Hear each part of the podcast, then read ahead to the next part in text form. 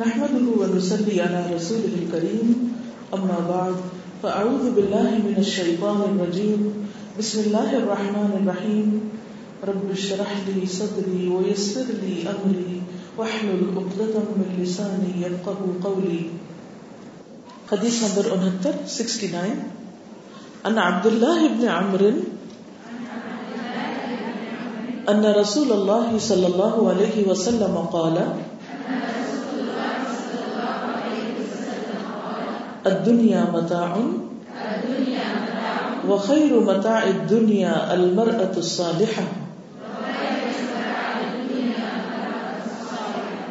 رواه مسلم. عن عبد الله بن عمرو ان رسول الله صلى الله عليه وسلم قال الدنيا متاع وخير متاع الدنيا المرأة الصالحة.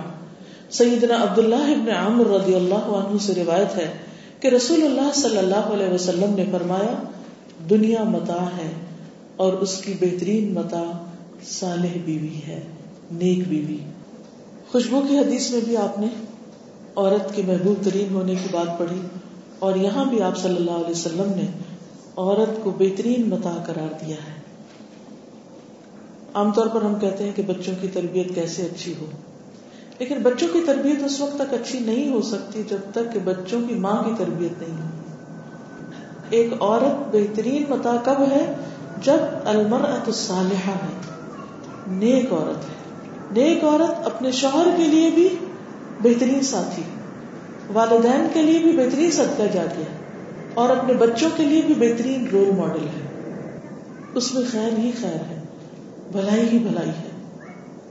لیکن نیک بننے کے لیے کیا کیا کرنا چاہیے اور کب کرنا چاہیے؟ سب سے پہلے تو ایک عورت کو بحیثیت ایک عورت کے اپنی زندگی کے 3 مرحلوں کو اچھی طرح سمجھنا چاہیے. عورت کی زندگی کا ایک اہم مرحلہ وہ ہے جب وہ ایک بیٹی کی حیثیت سے ہوتی ہے. جب وہ جنم لیتی ہے تو وہ ایک خام مال کی طرح ہوتی ہے, ایک را مٹیریل ہے. والدین اس کو تعلیم دیتے ہیں.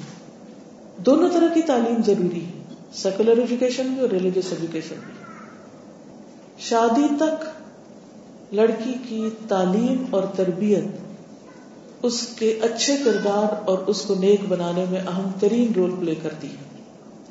یعنی دنیا میں سب سے بہترین چیز نیک عورت ہے, اور نیک عورت بننے کے لیے کب کوشش شروع کرنی چاہیے؟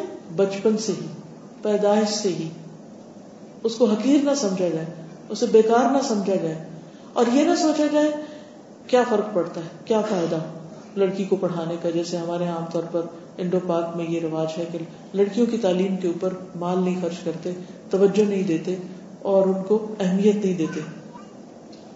تو اچھی بیوی بننے کے لیے ضروری ہے کہ جب تک وہ بیٹی ہے وہ اچھی بیٹی بن کر رہے, باحیا, با کردار, اور مسلسل اپنی پرسنالٹی کی گرومنگ کرتی رہے علم اور عمل کے اعتبار سے. وہ ہر طرح کے ہنر سیکھے. اور میں ان ماؤں کو بھی اس وقت کہوں گی کہ جن کی بیٹیاں جوان ہیں کہ وہ اپنی بچیوں کو المرأۃ الصالحہ آئیڈیل مسلمہ بنانے کے لیے کل کا انتظار نہ کریں, آج سے شروع کریں. جب وہ چھوٹی ہیں جب سے شروع کریں, اور ان کو بتائیں کہ وہ ایک عورت ہیں. ہم نے اپنے بچوں کی تربیت کچھ اس انداز میں کرنی شروع کر دی ہے کہ ہم بچپن سے لڑکیوں کو کہتے ہیں کہ تم مرد بن کے جیو, طاقتور بن جاؤ, انڈیپینڈنٹ بن جاؤ. اب ایک عورت جب عورت نہیں رہتی, وہ مرد بن جاتی ہے, تو مرد کے لیے بھی اس میں وہ اٹریکشن نہیں ہوتی. جب وہ ماں بنتی ہے اگلے مرحلے پر, تو ماں کی حیثیت سے بھی اس کے اندر وہ کائنڈنیس, وہ پولائٹنیس, وہ محبت اور وہ ہمدردی وہ نہیں ہوتی. قرآن مجید میں عورت کے بارے میں آتا ہے کیا وہ جو زیورات میں پالی جاتی, تب جو زیورات ہے وہ عورت کی پہچان ہے. چھوٹی بچیوں کو ایسا لباس پہنائیں جس میں وہ لڑکی لگے. ہم نے لڑکیوں کو بھی پینٹ شرٹ پہنا کے ان کو لڑکا بنا دیا ہے, اور اس میں بھی ان کو جب جینس پہنا دیتے ہیں یا کالے رنگ کا لباس بس پہنا دیتے ہیں یا ایسے ٹراؤزر اور ایسے پجامے پہنا دیتے ہیں, تو وہ حرکتیں بھی لڑکوں والی کرنے لگتی. اور پھر کیا ہوتا ہے کہ وہ لڑکوں کی برابری اور لڑکوں کا مقابلہ, اور پھر افسوس یہ کہ جب ہمارے آس پاس اچھی سیکولر ایجوکیشن صرف کو ایجوکیشن میں ہے, تو پھر وہ بچپن سے ہی مردوں کے مقابلے پر ان کو سروائیول کی ان کو جنگ لڑنی پڑتی ہے کہ اپنے آپ کو بچا کے رکھنا ہے, تو بہادر بنانا ہے خود کو یا سخت جان بنانا ہے, تو وہ ایک عجیب طرح کی سخت مزاجی اور سختی لڑکیوں کے اندر آنے لگتی. لباس بھی ویسا, گفتگو بھی ویسی, کئی کئی سال تک وہ روزانہ لڑکوں کے ساتھ پڑھ رہی ہیں, تو ان کے ساتھ ظاہر ہے کہ کوئی ادب اور تمیز والی بات تو نہیں ہوتی, وہ ایک برابری کا معاملہ ہوتا ہے. جب اس ساری ایجوکیشن کے بعد وہ شادی ہوتی ہے, اگلے مرحلے میں قدم رکھتی ہیں, تو وہ پھر بحیثیت ایک بیوی کے, ایک نرم مزاج اور ایک محبت کرنے والی بیوی کی حیثیت سے لڑکی اپنے آپ کو فٹ نہیں کر پاتی. یہاں آ کے مرد کو بھی شکایت ہو جاتی ہے کہ میں نے کس سے شادی کی ہے. اس کے اندر وہ نسوانیت نہیں, عورت کی خوبصورتی, عورت کے اندر کی اٹریکشن اس کی نسوانیت میں ہے. لہذا نیک عورت وہ ہے جب وہ بیوی بنے تو بیوی کی حیثیت سے مرد کے لیے اٹریکشن کا ذریعہ ہو, اور اس کے لیے محبت کرنے والی ہو, بچے پیدا کرنے والی ہو, گھر سنبھالنے والی ہو. کیونکہ بازو کا ٹھیک ہے, مرد حضرات کہتے ہیں کہ لڑکی جاب کرنے والی ہو, لیکن آپ نے دیکھا ہوگا کہ شادی کے بعد جب لڑکیاں جاب کرتی بھی ہیں, میں نہیں کہتی کہ نہیں کرنی چاہیے, لیکن ہر لڑکی کے بس میں بھی نہیں ہوتا کہ وہ بیلنس قائم کر سکے. لہٰذا نہ وہ گھر کی, نہ باہر کی, نہ ادھر کی, نہ ادھر کی. وہ باہر جاتی ہے تو باہر مرد بن کے اس کو رہنا پڑتا ہے, وہ گھر آتی ہے تو اس کو عورت بن کے رہنا پڑتا ہے. اب وہ ایک دوہری شخصیت کی حامل ہو جاتی ہے, اور اس دو پارٹوں میں وہ پس کے رہ جاتی ہے. اس کا جو اندر ہے یا جو اس کے جذبات ہیں یا وہ خود کیا ہے اس کو بھی نہیں معلوم رہتا, اور اس طرح عورت کی زندگی مزریبل بن جاتی. اس لیے بہت ضروری ہے کہ المرأۃ الصالحہ, وہ نیک عورت, نیک بیوی, نبی صلی اللہ علیہ وسلم نے جس کو پسندیدہ ترین ایک آئیڈیل شخصیت قرار دیا ہے, اس کا پورا نقشہ ہمارے سامنے ہو. اس کے لیے میں آپ کو ایک ریکمینڈ کروں گی کتاب آئیڈیل مسلمہ, علی الحاشمی کی کتاب ہے. میں چاہوں گی کہ ہر خاتون اس کو پڑھے کہ آئیڈیل مسلمہ کون ہوتی ہے, اس میں اس کو کس حیثیت میں کس طرح بہیو کرنا ہے, اس کی جنت کہاں ہے, اس کی آخرت کہاں محفوظ ہے, اس کا بہترین کردار کون سا ہے. لہذا جب وہ ایک بیوی ہے تو اس کا کام ہے گھر بسانا. ماں باپ کے گھر وہ گھر بسانے کی تیاری کرے, اور جب اپنے گھر پہنچ جائے, شادی ہو جائے تو گھر بسائے, وہ بیوی بن کے رہے. اگلا مرحلہ کب شروع ہوتا ہے؟ جب اس کے اپنے بچے پیدا ہو جاتے ہیں اور ایک ماں بن جاتی ہے. اب اس کو نسلوں کی تربیت کرنی ہے. ایک ہے اس کا پریپریٹری رول جب وہ ماں باپ کے گھر ہے, مسلسل سیکھے, مسلسل اپنی سکلز انہانس کرے, مسلسل اس کی تیاری کرے کہ وہ اچھی بیوی کیسے بنے گی, اچھی ماں کیسے بنے گی, اور جب شادی ہو جائے تو پھر اچھی کمپینین بھی ثابت ہو, جیسے حضرت خدیجہ رضی اللہ تعالیٰ عنہ کا کردار ہے کہ حضور صلی اللہ علیہ وسلم جب غار حرا سے آتے ہیں, جب وہاں جاتے بھی ہیں تو بھی کس طرح ساتھ دیتی, جب واپس آتے ہیں وہی نازل ہوتی اور پریشان ہیں, تو اس موقع پر کون ہے جو آپ کو تسلی دیتا ہے؟ یعنی مرد کے لیے بہترین چیز کیا ہے؟ اس کی اچھی بیوی. جب وہ باہر کے دنیا کے ہنگاموں سے, مصیبتوں سے فارغ ہو کر آئے تو بیوی اس کے ٹوٹے ہوئے دل کو تھامنے والی ہو, سہارا دینے والی ہو, اور اس کے ساتھ شفقت کرنے والی ہو, نہ کہ روٹ کے موڈ آف کر کے بیٹھ جانے والی ہو کہ صرف مجھے ہی توجہ چاہیے. نہیں, وہ توجہ دینے والی بھی ہو. آپ دیکھیں کہ جیسے ابھی میرا بیٹا بڑا ہو رہا ہے نا, تو ہر ماں سوچتی ہے کہ اس کی بیوی کیسی ہو, اگرچہ میں نے اس پر پورا سوچا ہوا کہ جو اس کی پسند ہوگی وہ میری پسند ہوگی, اور انشاءاللہ یعنی میں اپنی پسند کو نیچے اور اس کی پسند کو آگے کروں گی. ہر مرد کے دل میں ہوتا ہے نا کہ میری بیوی ایسے ہو. لیکن ایک چیز پہ مجھے بڑا ہی رحم آتا ہے, وہ اب تک بھی 17 سال کا ہو کر بھی مجھے اسے کھلانا پڑتا ہے, اس کو یاد کرانا پڑتا ہے کہ تم نے اب یہ اور یہ کام کرنے آج دن میں. اسے پانی تک پلانا پڑتا ہے کہ دیکھو آج تم نے پانی نہیں پیا, آج تم نے یہ نہیں کیا. تو وہ ایک ماں کا دل ہوتا ہے نا. تو میں ہمیشہ سوچتی ہوں کہ جب اس کی شادی ہوگی اور میں اس کے سر پہ نہیں ہوگی تو اسے پانی کون پلائے گا, اور اس کی کیئر کون کرے گا. اچھا, اس سے میں نے یہ سبق سیکھا کہ مجھے اپنے شوہر کے لیے کیسا ہونا چاہیے. وہ بھی کسی کا بیٹا ہے نا, وہ بھی کسی کا بیٹا ہے. تو اسی طرح یعنی جب ہم یہ چاہتے ہیں اپنے بچوں کے لیے ایک اچھی بیوی, کیونکہ میں سوچتی ہوں ایسی بیوی ہو جو اس پر رحم کرے اور اس کا خیال رکھے, تاکہ اگر یہ گھر سے باہر کوئی کام کرے تو اس کی کوئی کیئر کرنے والا ہو. جب ہم اپنے لیے یہ چاہتے ہیں اپنے بچوں کے لیے تو خود کیوں نہیں وہ بن جاتے. تو بیوی کی حیثیت میں جہاں کیئر ضروری ہے, جہاں محبت ضروری ہے, شفقت ضروری ہے, بیوی بن کے رہنا ضروری ہے, وہاں ایک اچھا سمجھدار ساتھی بننا بھی ضروری ہے. کہ جب شوہر کوئی ایسا فیصلہ کرنے لگے بزنس میں یا کوئی غلط ڈیسیژن لینے لگے تو اس کو سنبھالنے والی بھی ہو, اور جب اس کا دل ٹوٹے یا جب اس کی سیلف اسٹیم کسی وقت لو ہونے لگے تو وہ اس کو بڑھانے والی بھی ہو. حضرت خدیجہ نے کیا کہا تھا حضور صلی اللہ علیہ وسلم کو جب آپ بہت پریشان تھے؟ کلا واللہ لا یخزیک اللہ ابدا, ہرگز نہیں, اللہ کی قسم اللہ آپ کو کبھی بھی رسوا نہیں کرے گا. انک لتصل الرحم, آپ رشتے داریوں کو جوڑتے ہیں. وتحمل الکل, دوسروں کے بوجھ اٹھاتے ہیں. تکسب المعدوم, جو کما نہیں سکتے ان کو کما کے دیتے ہیں.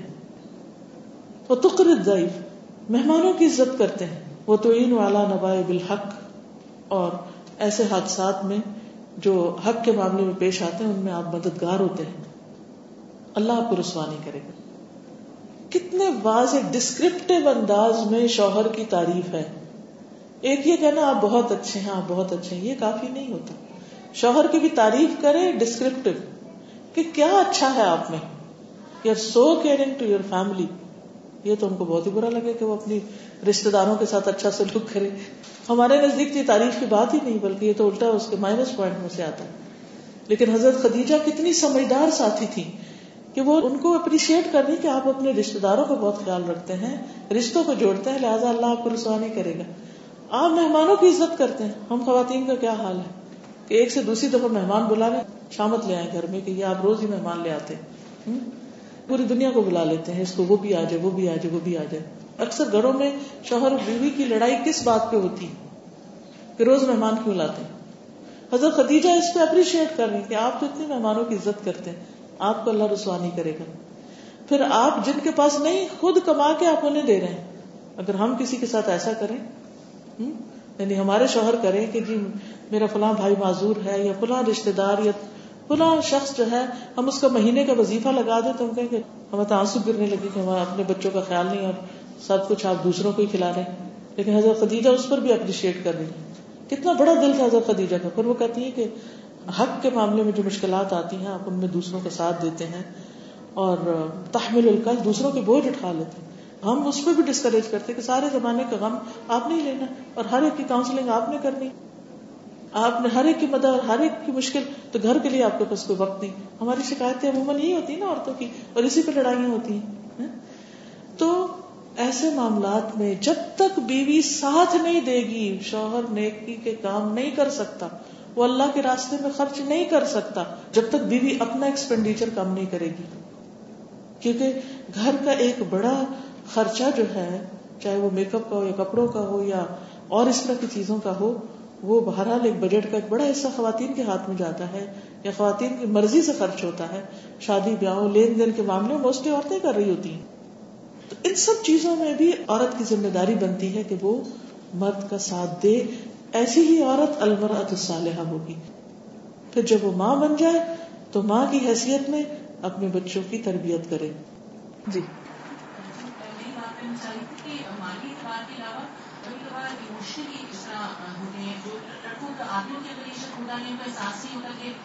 بات کرنا چاہتے ہیں, صرف آواز سننا چاہتے ہیں. تو میرے ہسبینڈ کا گھر آئے اور بیٹی کا اٹھایا, اور میرے کہا کہ اس کو دیکھ کر مجھے دن کی تھکن اتر جاتی ہے. تو میں نے کہا کہ شاید آپ کے پیرنٹس کا بھی یہی احساس ہوتا ہوگا. آپ کر لیں, اور بہت چھوٹے ہیں, ہر لیکن آپ کر لیں, اس سائڈ پہ آپ کو دیکھنا چاہ رہے ہیں. تو ایسے جس طرح آپ کو خوشی ہوتی ہے اس طرح ان کو بھی ہوتی ہے.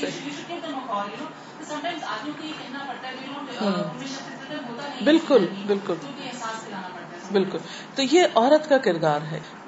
نیک عورت کی کردار میں یہ بات ہونی چاہیے کہ وہ شوہر کی مددگار ہو نیکی کے کاموں میں. اگر وہ نہیں کر رہا تو اس کو اس طرف آہستہ آہستہ پیار سے موڑے, اور اگر وہ کر رہا ہے تو اس کو سپورٹ کرے, اپریشیٹ کرے. تو حضرت خدیجہ رضی اللہ تعالیٰ عنہ نے پہلی مسلمان عورت اور پہلے مسلمان کی حیثیت سے یہ کردار ہمارے سامنے واضح کر دیا ہے. رول ماڈل ہے وہ اس معاملے میں. اچھا, خدیجہ کے علاوہ ام سلمہ کا کردار بھی, ساری ازواج کا کچھ نہ کچھ حصہ, کیونکہ وہ صراط الذین انعمت علیہم, وہ خوش قسمت خواتین ہیں جو حضور صلی اللہ علیہ وسلم کی ازواج ہیں.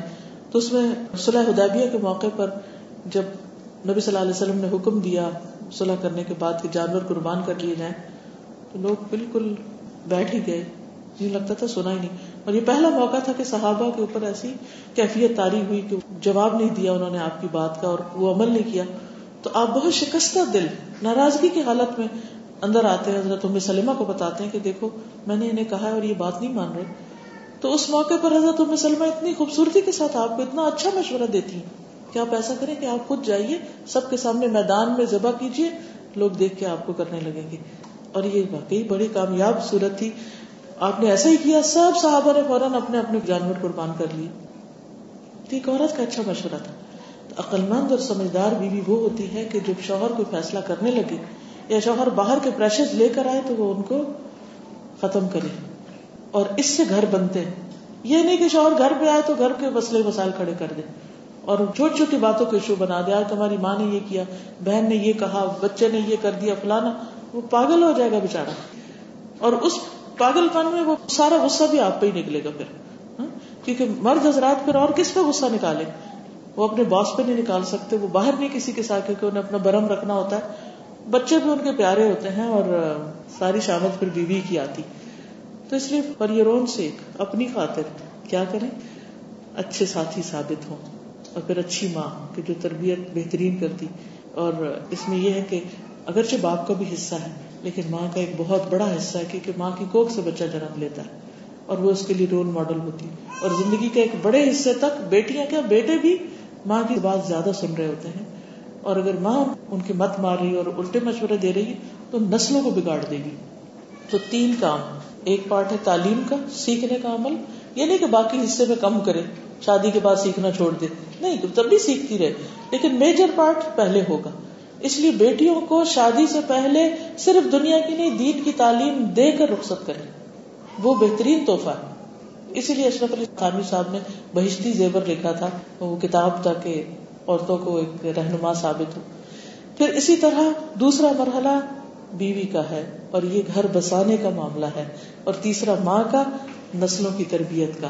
تو یہ ہے وہ آئیڈیل عورت کہ جس کو اللہ کے رسول صلی اللہ علیہ وسلم نے بہترین متاع قرار دیا. ثوبان رضی اللہ عنہ سے مروی ہے کہ جب یہ آیت نازل ہوئی کہ جو لوگ سونا چاندی جمع کر کے رکھتے ہیں اور اسے اللہ کی راہ میں خرچ نہیں کرتے, تو کہتے ہیں کہ اس وقت ہم رسول اللہ صلی اللہ علیہ وسلم کے ساتھ کسی سفر میں شریک تھے, تو ان کے صحابہ میں سے کسی نے پوچھا کہ سونا چاندی کے متعلق تو جو حکم نازل ہونا تھا وہ ہو گیا, اب اگر ہمیں یہ معلوم ہو جائے کہ کون سا مال بہتر ہے تو ہم وہ اپنے پاس رکھ لیں, سونا چاندی چھوڑ کے وہ چیز لے لیں. تو آپ نے فرمایا سب سے افضل مال ذکر کرنے والی زبان ہے, شکر گزار دل ہے, اور ایمان والی بیوی ہے. یعنی اس موقع پر بھی بیوی کی تعریف کی جو اس کے ایمان پر اس کی مدد کرنے والی, یعنی اس کے ایمان کو سنبھالنے والی ہو, سہارا دینے والی ہو. ایک اور موقع پر آپ نے فرمایا چار چیزیں خوش بختی کی علامت ہیں. خوش قسمت ہے وہ انسان کہ جس کی بیوی نیک ہو, جس کا گھر کھلا ہو, ہمسایا اچھا ہو, اور سواری اچھی ہو.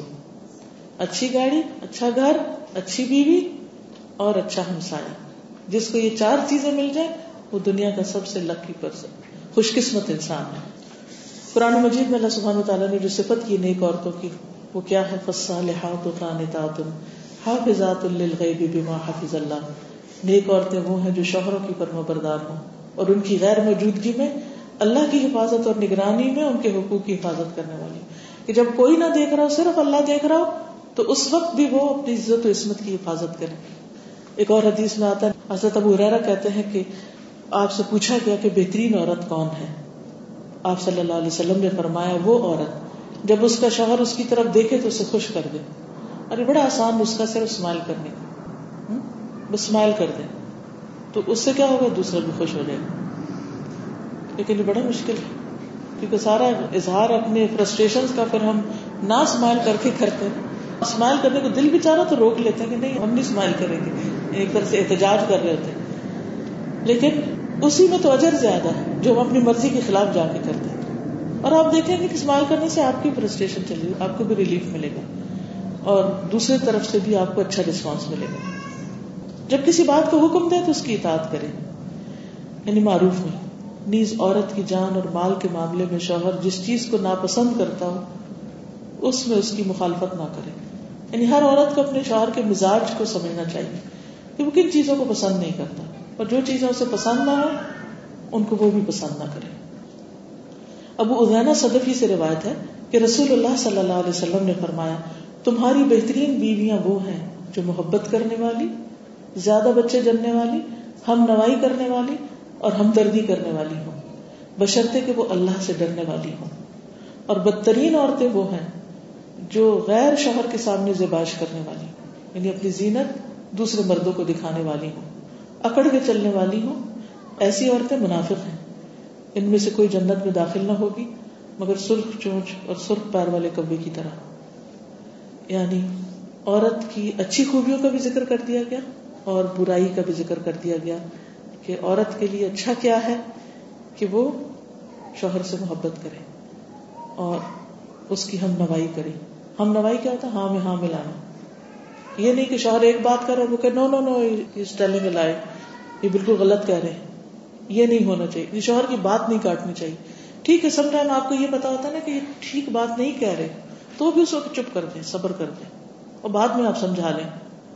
کیونکہ بعض اوقات ہم سچ بولنے اور سچ ثابت کرنے میں کیا کرتے ہیں, شوہر نے کوئی بات کی ساتھ ہی کرنے نہیں یہ ایسا نہیں ہے, اس نے کچھ کہا, ہر چیز میں نو نو سے شروع, نو.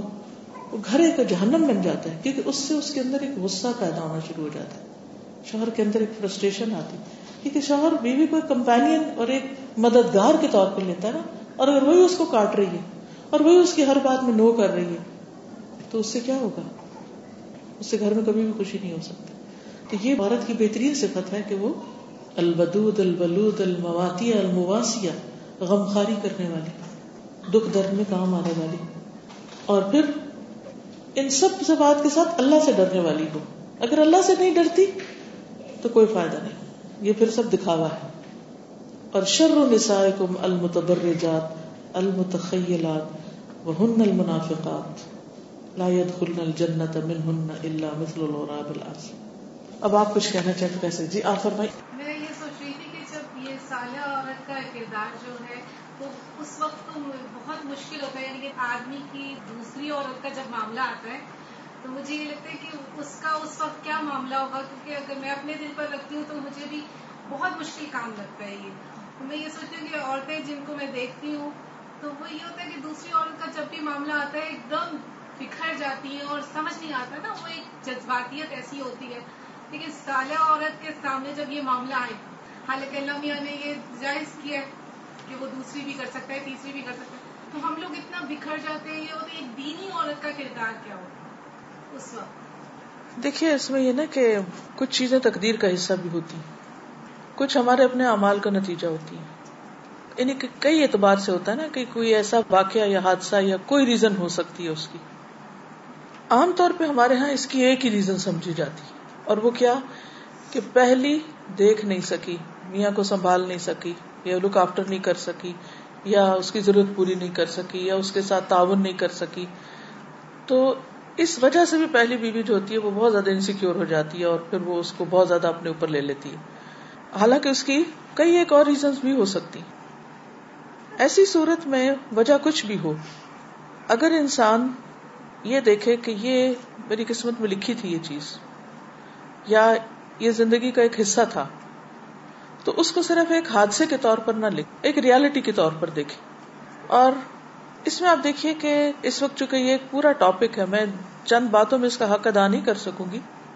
ایسی سچویشن سے کیسے ڈیل کرنا چاہیے, کبھی الگ موقع ہو تو پھر انشاءاللہ اس سے بات کروں گی. لیکن یہ حادثہ ہو یا کوئی بھی ہو, انسان جب اس کو اللہ کا ایک فیصلہ سمجھ کے قبول کر لیتا ہے, اور یہ دیکھ کے کہ اللہ تعالیٰ کو پتا تھا کہ ہمارے اندر یہ جیلسی ہے اور ہمارے اندر یہ تکلیف دہ صورت ہے. کیونکہ دو تین چیزیں ایسی ہیں جو عورت کے حصے میں اگر مرد کے مقابلے میں دیکھا جائے تو بہت پین فل ہیں. مثلا بچے کو پیٹ میں اٹھانا اور پھر اس کے بعد اس کا تکلیف کے ساتھ جنم دینا, اس تکلیف سے مرد نہیں کبھی گزرا. اسی طرح ہر مہینے جو پیریڈز کی جو ایک تکلیف اور ایک فزیکل اور ایموشنل کیفیت جو ہے وہ تکلیف دہ ہوتی ہے, مردوں کو اس کا کوئی اندازہ نہیں, ان کے موڈ میں اس طرح کی فلکچویشن نہیں ہوتی, جبکہ عورتیں اس سے نہیں بچ سکتی. یہ بنات آدم کے لیے لکھ دیا گیا. پھر بچے کی پیدائش, حمل کی تکلیف, پھر اس کے ساتھ یہ دوسری بیوی کا قصہ, یہ ایک بہت زیادہ ایموشنل سیٹ بیک ہوتا ہے. کبھی میں ان سب چیزوں پر غور کرتی ہوں ایک عورت کی حیثیت سے, تو میں یہ سوچتی ہوں کہ اللہ تعالیٰ نے عورت کو پیدا کیا اور اس کے مزاج کو بھی اللہ سے بڑھ کے کون جانتا ہے. اس کے باوجود اللہ نے یہ چیزیں عورت پر لکھی ہیں, اسی نے ہمارے حصے میں یہ سب ڈالا ہے. اس کا مطلب ہے کہ اللہ کو ہم پر اعتماد تھا کہ ہم یہ اٹھا سکتے ہیں. لا یکلف اللہ نفسا الا وسعہا. یعنی مجھے خود جب پہلے بچے کی پیدائش ہوئی تو میں کچھ عرصے کے لیے گم سم ہو گئی کہ یہ اتنا تکلیف دہ مرحلہ, یہ ایسا کیوں اللہ تعالیٰ نے کیا.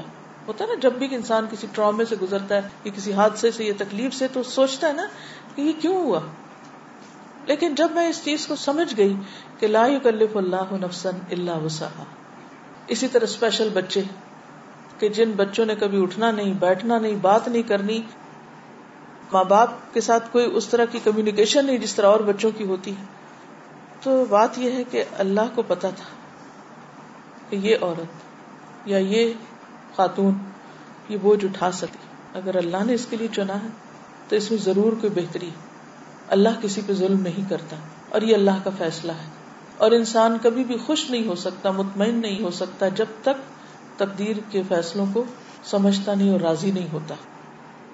جب ایک دفعہ انسان اس کو ایکسپٹ کر لیتا ہے نا کسی بھی چیز کو, that is there, I have to accept it, تو اس کے لیے اللہ تعالیٰ اس کے دل کو بھی قرار دے دیتا ہے اور اس کو پرسکون بھی کر دیتا ہے. اور پھر انسان کے اوپر وہ مرحلہ آتا ہے کہ انسان اسی چیز کے پازیٹو رخ کو دیکھنا شروع کر دیتا ہے.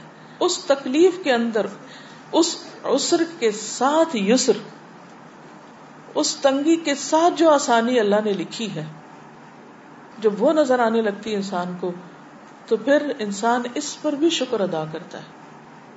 ہر انسان کی زندگی میں کچھ تکلیف دہ واقعات ہوتے ہیں. جب کوئی اس کو ہرٹ کرتا ہے یا کسی کی طرف سے کوئی ایسی چیز پیش آتی ہے جو انسان کو بہت ہی بری لگتی ہے, اور اس وقت تو اس کو اس کے سوا کچھ نہیں سوچتا کہ یہ بہت بری چیز اور بہت برا حادثہ ہے. بعد میں انسان جب اس سے گزر چکا ہوتا ہے, جب وہ طوفان تھم چکا ہوتا ہے, پھر جب اوور آل پکچر میں رکھ کے اس خاص حصے کو دیکھتا ہے, پھر اس کو اس کے مختلف رخ نظر آتے ہیں. اس موقع پر انسان پھر واقعی اللہ کا شکر گزار ہوتا ہے, کیونکہ نو پین نو گین. تکلیف سے گزرے بغیر نہ انسان سیکھتا ہے, نہ انسان سمجھتا ہے, نہ انسان کو حکمت آتی ہے, نہ عقل آتی.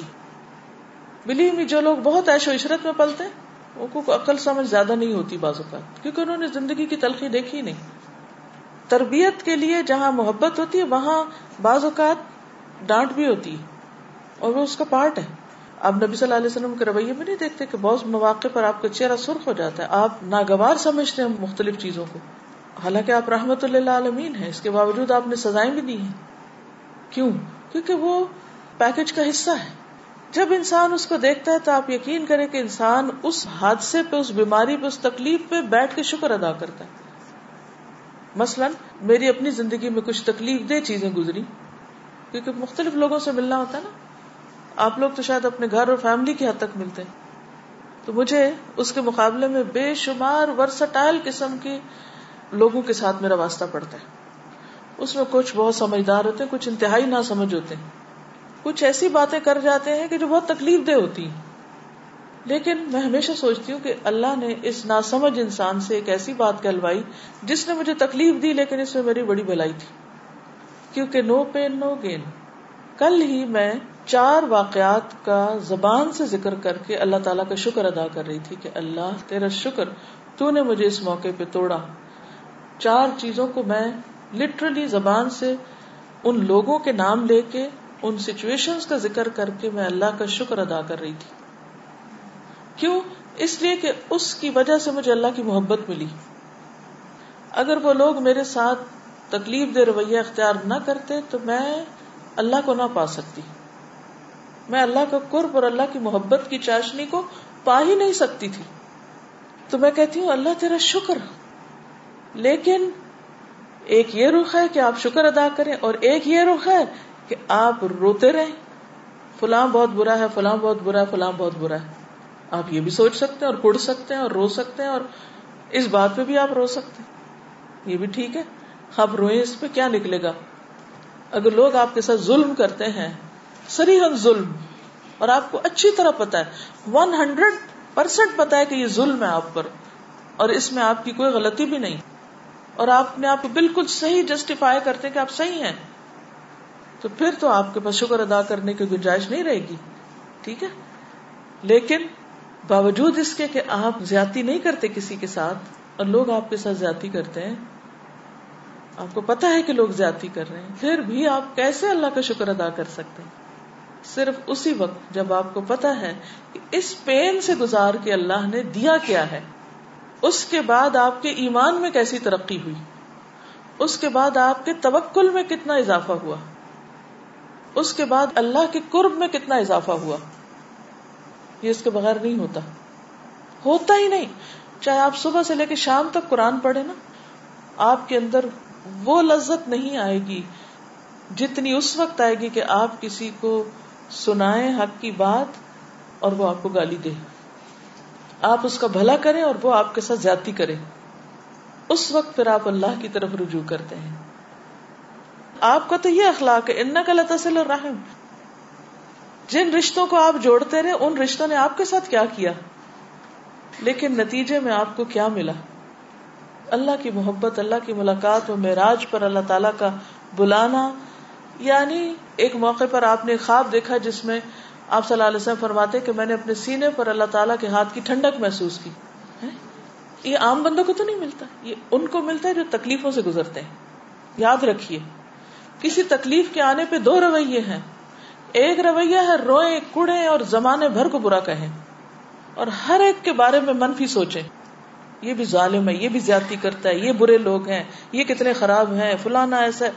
عموماً لوگ یہ احتجاجی رویہ رکھتے ہیں. اس کا نتیجہ کیا ہوتا ہے؟ ان کی لائف صرف مزریبل ہوتی ہے, وہ بد اخلاق بن جاتے ہیں, وہ ہنسنا بھول جاتے ہیں, وہ مسکرانا بھول جاتے ہیں, وہ بات کرنا بھول جاتے ہیں, وہ غم اور دکھ ان کو پاگل کر کے رکھ دیتے ہیں. یہ جیسے آپ کہہ رہی تھی نا, وہ شیٹر ہو کے رہ جاتے ہیں, بالکل بکھر جاتے ہیں. ایسے لوگ جو غموں کی وجہ سے صرف بکھرتے ہیں, اور کچھ ایسے لوگ ہیں کہ جو کہتے ہیں کہ یا اللہ تیرا شکر ہے. اب مثال کے طور پر آپ دیکھیے کہ آپ کے سامنے سونے کی وادیاں پیش کی گئی کہ آپ چاہیں تو یہ سب آپ کو ملے, لیکن آپ نے کہا کہ نہیں, یا اللہ مجھے آل محمد کو بس بقدر کفایت روزی دینا تاکہ تیرا شکر گزار بندہ بنا رہو. تو جب تک ہمیں سٹریس مینجمنٹ نہیں آئے گی, جب تک ہمیں تکلیف پر شکر ادا کرنا نہیں آئے گا, تو حقیقی معنوں میں شکر ادا کرنا نہیں جانیں گے. سب کچھ بھی اگر نہ رہے نا, انسان کچھ نہ رہے, نہ اولاد رہے, نہ شوہر رہے, نہ ماں باپ رہے, نہ کوئی رہے, لیکن اگر اس کے ساتھ اللہ ہے, اس کے دل میں اللہ کی محبت ہے, اسے کوئی غم نہیں. ہم نے اللہ کو نہیں پایا, اس لیے بندوں کے اوپر بھروسہ کرتے ہیں. جب بھی کوئی بے وفائی کرے, قدم قدم پہ آپ کو اس کے تجربے ہوں گے, تو ایک ہی جملہ بولا کریں, اللہ تو ہے نا, اور میں آپ کو لکھ کر دیتی ہوں, اللہ آپ کو اپنا آپ محسوس کرائے گا کہ اے بندے میں ہوں تیرے لیے, تو نے مجھے پکارا میں ہوں. وہ ایسی شکل میں غیب سے مدد لائے گا کہ آپ حیران ہو جائیں گے, کیونکہ یہ میرے ساتھ کئی دفعہ ایسا ہوا ہے کہ جن بندوں سے توقع کی کہ یہ کام میں ساتھ دیں گے, وہ چلے گئے, اور اللہ اس سے بہتر لوگ لایا. کسی بھی ضرورت میں اس کو پکار کے تو دیکھیں. یہ جو ہے نا کہنا ایاک نعبد و ایاک نستعین, یہ اتنا آسان نہیں ہے. یہ زبان سے بولنا بہت آسان ہے, لیکن اس کو حقیقی معنوں میں شعور کے ساتھ کہنا بہت مشکل ہے کہ صرف تجھ سے ہم مانگتے ہیں. لالچ لوگوں سے رکھتے ہیں, زبان سے کہتے ہیں صرف تجھ سے مانگتے, اور دل میں لوگ بسے ہوئے ہوتے ہیں کہ یہ مدد کرے گا, وہ فلاں کے پاس یہ ہے.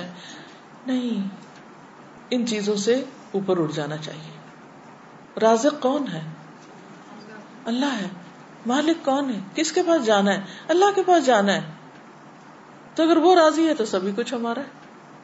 تو اس لیے ہم کیا چاہتے ہیں؟ بس فوری کچھ چیزیں ہاتھ میں آ جائیں, کوئی ایسے ورد وظیفے ہوں کہ جنت کما لے, اور کوئی شارٹ کٹس ہوں کہ جس سے. تو ہم نے ہمیشہ کی زندگی جینا ہے, آخرت میں ہمیشہ کے لیے رہنا ہے, اس کے لیے اللہ تیار کر رہا ہے. چھان پٹک کے ایسے ایسے مشکلوں میں ڈال کے خالص کر کے, اور اسی لیے مومن پر وہ جو موت کی تکلیف آتی ہے نا, وہ بھی ایک پہلے میری سمجھ میں نہیں آتا تھا کہ اتنے نیک نیک لوگ اور ان پہ کیوں تکلیف آتی ہے, دل ہول جاتا ہے بعض تکلیفیں دیکھ کر, حالانکہ وہ لوگ واقعی نیک ہوتے ہیں. ہم دیکھ رہے ہوتے ہیں کہ وہ اس کے ساتھ بڑی تکلیف پیش ہے, اور اللہ کو پتا ہوتا ہے کہ وہ اس کے درجے کتنے بلند ہیں جس جگہ پہ اس نے ہمیشہ رہنا ہے. اس کے علاوہ آپ دیکھیے کہ بعض لوگ مالی معاملات میں بہت پریشان رہتے ہیں, اور جب وہ دیکھتے ہیں کہ لوگوں کے پاس بہت کچھ ہے تو اور بھی غمگین ہو جاتے ہیں, اور بھی حسرتیں پیدا ہو جاتی ہیں. اگر وہ صرف ایک حدیث یاد رکھے نا, صرف ایک, کہ ایسے لوگ یعنی جو دنیا میں غریب ہیں اور پھر بھی دین پر ہیں, اللہ کو راضی کرتے ہیں, وہ جنت میں نصف دن یعنی 500 سال پہلے چلے جائیں گے. دنیا میں قارون بھی کیا 100 سال جیا تھا؟ اگر کسی کے پاس قارون کا خزانہ بھی ہے, اتنا مال ہے, تو بھی کوئی 100 سال انجوائے نہیں کر سکتا اس سے. اور آخرت کا ایک دن کتنا بھاری ہے. تو آج اگر ہم صبر کرتے ہیں, ہمارے پاس مال کم ہے یا ریسورسز کم ہے یا تکلیف میں ہم کسی وجہ سے کہ نہیں ہے کھانے کو, نہیں ہے رہنے کو, 100 مسائل ہو سکتے ہیں, لیکن اگر صرف یہ یاد رہے نا کہ ان سب مالداروں سے 500 سال پہلے جنت میں چلے جائیں گے, کوئی غم ہی نہ رہے. ایسے سارے غریب یہ سمجھے کہ ہم زیادہ خوش قسمت ہیں, ہم پہلے وہاں چلے جائیں گے. لیکن یہ جب ہی آئے گا نا جب آخرت کا یقین ہو. ہم کہتے تو ہیں ہمارا آخرت پہ ایمان ہے, حقیقی معنوں میں کوئی ایمان نہیں ہے. اللہ کے وعدے سچے ہیں, زبان سے بولتے ہیں سچے ہیں, لیکن دل میں نہیں اترا کہ اللہ کے وعدے سچے ہیں, کیونکہ ہمارا طرز زندگی نہیں بدلا, ہماری سوچ نہیں بدلی, ہمارے رویے نہیں بدلتے, کیونکہ ہمارا اندر نہیں بدلا ہوا. تو دنیا کا کوئی غم آخرت کے مقابلے میں کوئی غم نہیں, اور دنیا کی کوئی خوشی, اللہم لا عیش الا عیش الاخرہ فاغفر الانصار والمہاجرہ, اصل چیز ہے کہ ہماری بخشش ہو جائے. بعض اوقات اللہ تعالیٰ نے کسی کو بلند درجے دینے ہوتے ہیں. اب ہم دن رات بھی قرآن پڑھ رہے ہیں, ہم پتہ نہیں کیا کیا کر رہے ہیں, لیکن مثال کے طور پر اگر آپ کو یہ فاصلہ طے کرنا ہے, یہ کتاب سے ہی سمجھاتی ہوں, مثلاً یہاں آپ کھڑے ہیں اور یہ جنت الفردوس ہے مثلاً. اب آپ جتنی بھی نمازیں پڑھ رہے ہیں, روزے رکھ رہے ہیں, صدقہ خیرات کر رہے ہیں, اس سے آپ صرف اتنا تک پہنچ پائے ہیں, صرف اس حصے تک پہنچے ساری زندگی کی عبادت ملا کے. لیکن کیونکہ آپ مانگ رہے ہیں اور اللہ چاہتا ہے آپ یہاں پہنچے, یا آپ چاہتے ہیں اس فاصلے تک پہنچے. اب آپ کی عبادتیں ہیں ہی کوئی نہیں کہ جو آپ کو یہاں پہنچا سکیں. اب کیا کیا جائے؟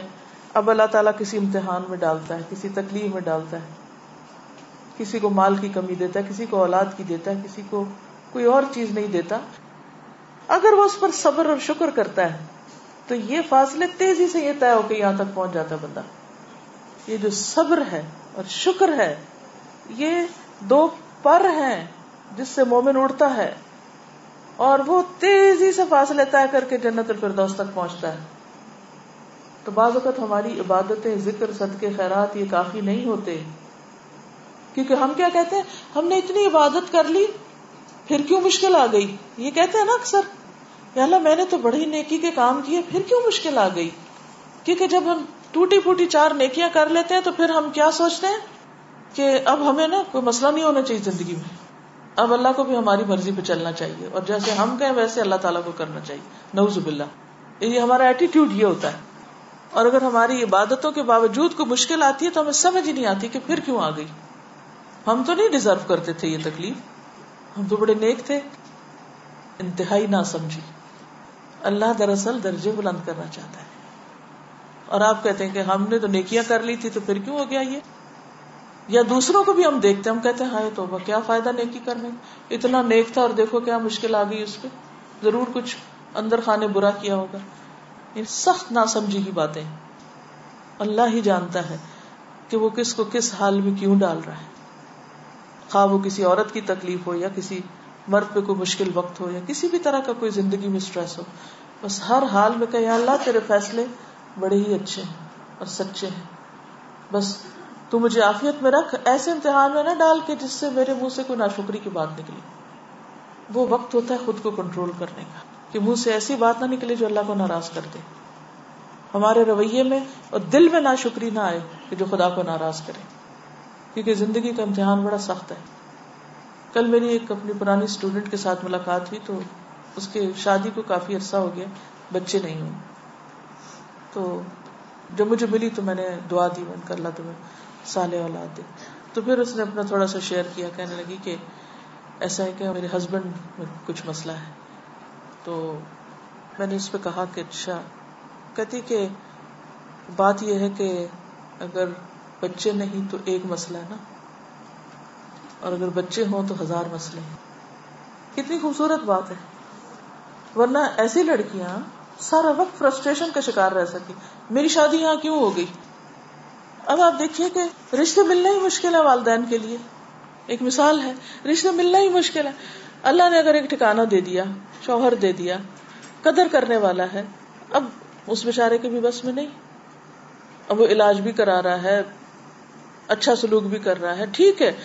اگر یوں دیکھا جائے کہ عورت کو کیا حق ہے, اور قانونی طور پر آپ دیکھیں تو ٹھیک ہے, عورت یہاں خلا لے سکتی ہے, بڑی جینوئن ریزن ہے, الگ ہو سکتی ہے.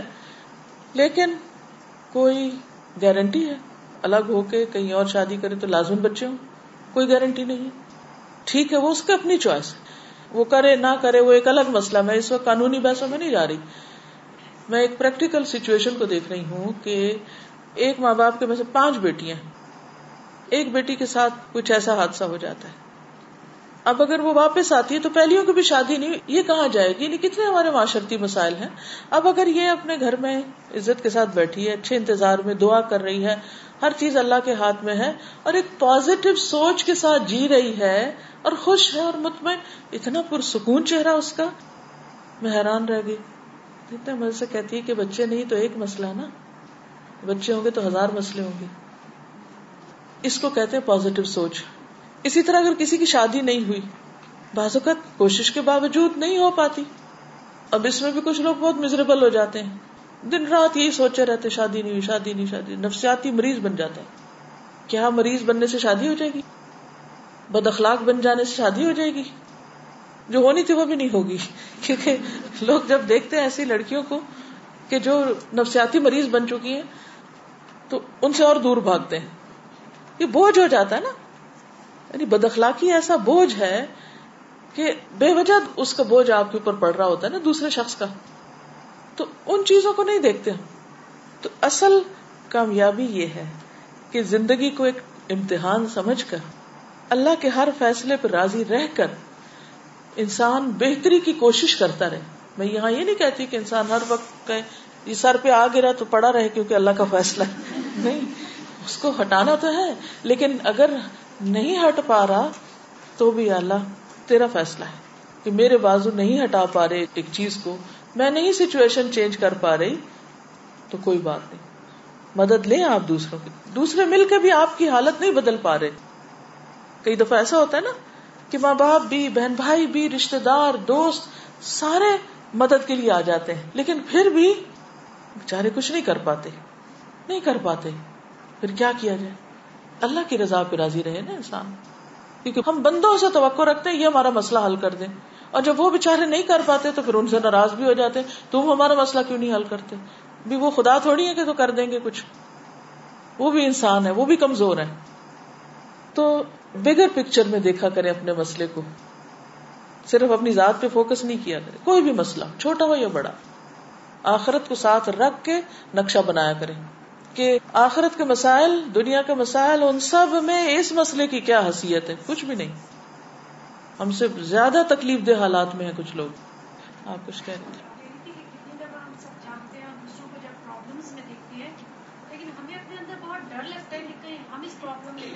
جی, نہ مبتلا کر دے. بالکل. تو اس کے لیے ہمیشہ, کیونکہ مثلا مجھے بہت مسائل سننے پڑتے ہیں, یعنی مختلف لوگ مختلف طرح سے اپنے مسائل بیان کرتے رہتے ہیں. تو the moment کوئی شخص سٹارٹ کرے مسئلہ بیان کرنا تو فوراً دعا پڑھنا شروع کر دیں. الحمدللہ الذی عافانی ممن ابتلاه بہ, کثرت سے یہ پڑھا کریں. جب بھی آپ کسی کو مسئلے میں دیکھیں تو ایسا لگتا ہے نا جیسے کہیں یہ مجھ پہ نہ آ جائے, ڈر لگتا ہے کہ یا اللہ میں تو کوئی بہت اچھا نہیں کہ تو نے مجھے ابھی تک عافیت میں رکھا ہوا ہے. تو فوراً شکر گزار بن جائیں, الحمدللہ الذی عافانی ممن ابتلاه بہ, کیونکہ ہر ایک کا ٹیسٹ فرق ہے. جی آپ فرمائیے.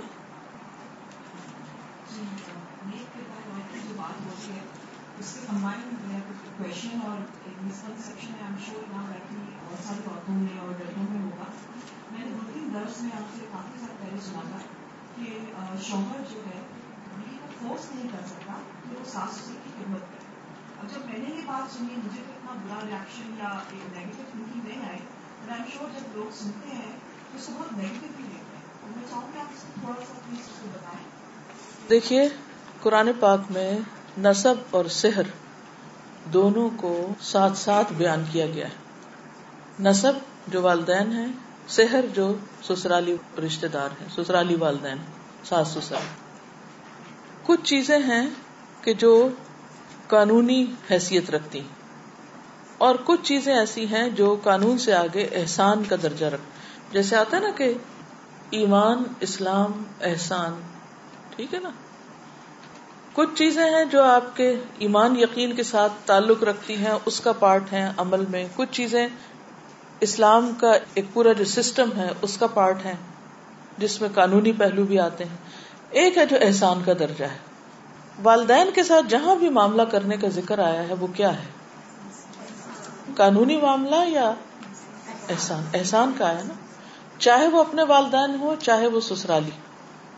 مثلاً یہ جو بات آپ کہہ رہے ہیں نا کہ جو میں نے کہی ہے کہ شوہر مجبور نہیں کر سکتا بیوی کو کہ وہ ضرور اس کے والدین کی خدمت کرے, مجبور نہیں کر سکتا, یہ ہے قانونی پہلو. مثلا کوئی شوہر اس بنا پر اپنی بیوی کو طلاق نہیں دے سکتا یا اسے نہیں دینی چاہیے, یا بیوی میرے والدین کا فلاں کام نہیں کرتی مثلا, کیونکہ جب طلاق کے یا خلا کے مسئلے عدالت میں جاتے ہیں تو وجہ معلوم کی جاتی ہے نا کہ نہیں. ایک عورت جب کہتی ہے کہ میں نے خلا لینی ہے تو وہ ایسے تو نہیں جج اٹھا کے کہتا اچھا ہو گئی تمہاری بات, جو تم چاہتی وہ کر دیں گے.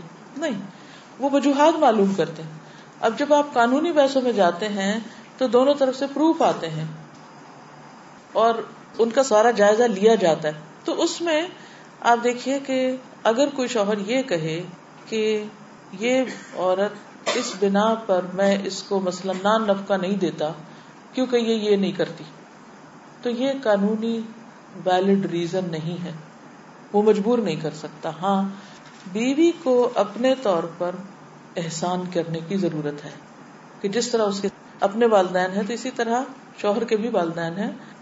اب یہ تو نہیں ہو سکتا کہ بیوی اپنا گھر چھوڑ کے والدین کے گھر جا کے اپنے ماں باپ کی خدمت کرے, کیونکہ اس پر صرف اپنے ماں باپ کی خدمت. شادی کے بعد عورت کے لیے اس کی بھی اجازت نہیں ہے کہ شوہر کی مرضی کے بغیر وہ اپنے والدین کے پاس جا کر ان کے لیے کچھ کرے, ٹھیک ہے. تو بہت ساری چیزیں جو ہیں ان کے کئی پہلو ہوتے ہیں. وہ جو میں نے بات کہی ہے وہ ایک خاص کانٹیکسٹ میں ہے, ٹھیک ہے. یعنی مثلاً بیوی کے اوپر کیا لازم ہے کہ شوہر کی اطاعت کرے, شوہر کی اجازت کے بغیر گھر سے نہ نکلے, شوہر کی اجازت کے بغیر کسی کو گھر میں آنے نہ دے, یا شوہر کی جسمانی ضرورت پوری کرے. یہ بیوی کی ذمہ داریوں میں سے. اگر کوئی عورت نہیں کرتی تو پھر اس کا حکم کچھ اور ہے, اس کا کتنا گناہ ہے وہ سب آپ کو معلوم ہے. لیکن اگر بیوی مثلاً خود بیمار ہے اور وہ خود مدد کی محتاج ہے اور شوہر اس کو کہہ رہا ہے کہ وہ کسی اور کی خدمت کرے, اور اس وقت وہ اس قابل نہیں ہے کہ وہ کر سکے, اور وہ یہ کہتی ہے کہ کوئی خادم رکھ دیا جائے جو میری بھی مدد کرے اور والدین کی بھی کرے, تو یہ کوئی نامعقول مطالبہ نہیں ہوگا, ایک معقول مطالبہ ہوگا.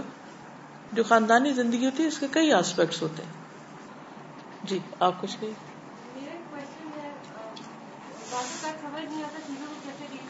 جی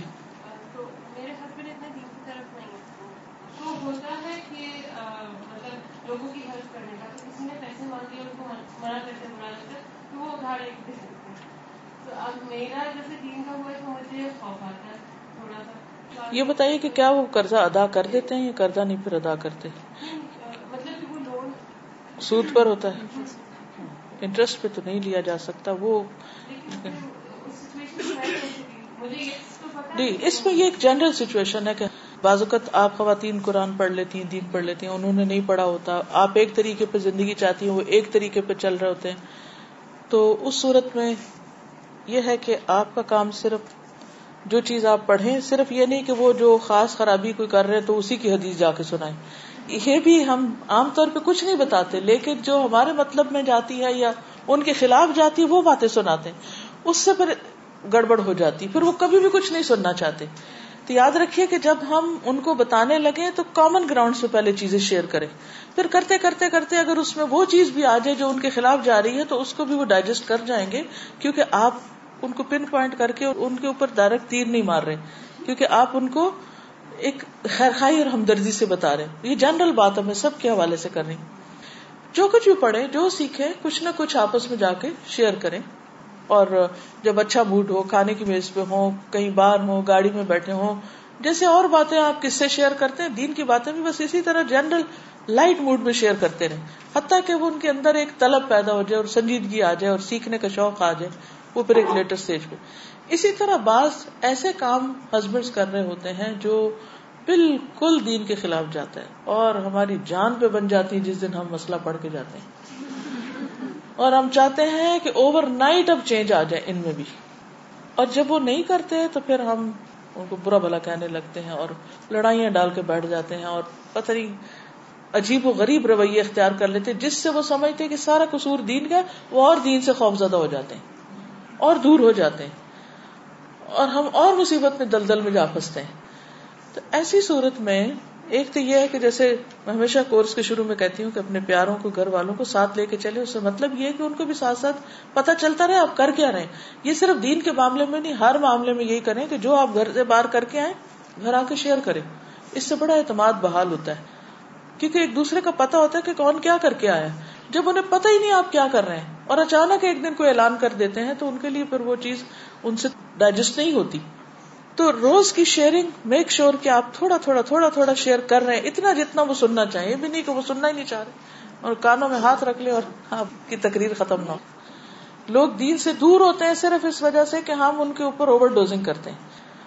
اچھا اب آپ دیکھیے کہ مثلاً کوئی ایسی چیز جب ہم ان کو بتاتے ہیں، وہ مثلا سود کا لین دین ہے یا کوئی ایسی نوکری ہے جو غلط قسم کے کاموں پر مبنی، یا کوئی بھی چیز، تو آپ اس سے ہی نہیں شروع کریں گی، صرف اس ایک چیز کو نہیں دین بنائے گی. آپ اس سے پہلے جتنی چیزیں، آپ دیکھیے کہ دین میں سب سے پہلے کیا ہے، ایمان ہے، عقیدہ ہے، یقین ہے، آخرت ہے، کتنی چیزیں. وہ یقین پختہ ہوگا تو باقی چیزیں لی جائیں گی. اب پہلے آپ کامن گراؤنڈ سے بات کریں، اللہ کی محبت کی، آخرت کی، ادھر کی ادھر کی ساری کر چکے، پھر آپ عبادات کے اوپر آ جائیں، زکوٰۃ دینے کی بات کر لیں، پھر اور اس طرح کی، کیونکہ یہ جو عبادات ہیں یہ دراصل انسان کو تیار کرتی ہیں اور بہت سی اچھے اخلاق کے لیے. مثلا نماز، قرآن مجید میں آتا ہے ان الصلاۃ تنہی عن الفحشاء والمنکر، نماز انسان کو برائیوں اور بے حیائیوں سے روکتی. اس چیز کو دیکھیں کہ وہ نماز پڑھ پا رہے ہیں یا نہیں، اگر وہ نہیں پڑھ پا رہے تو ان کی مدد کریں کہ وہ کسی طرح اس کے لیے تیار ہو جائیں.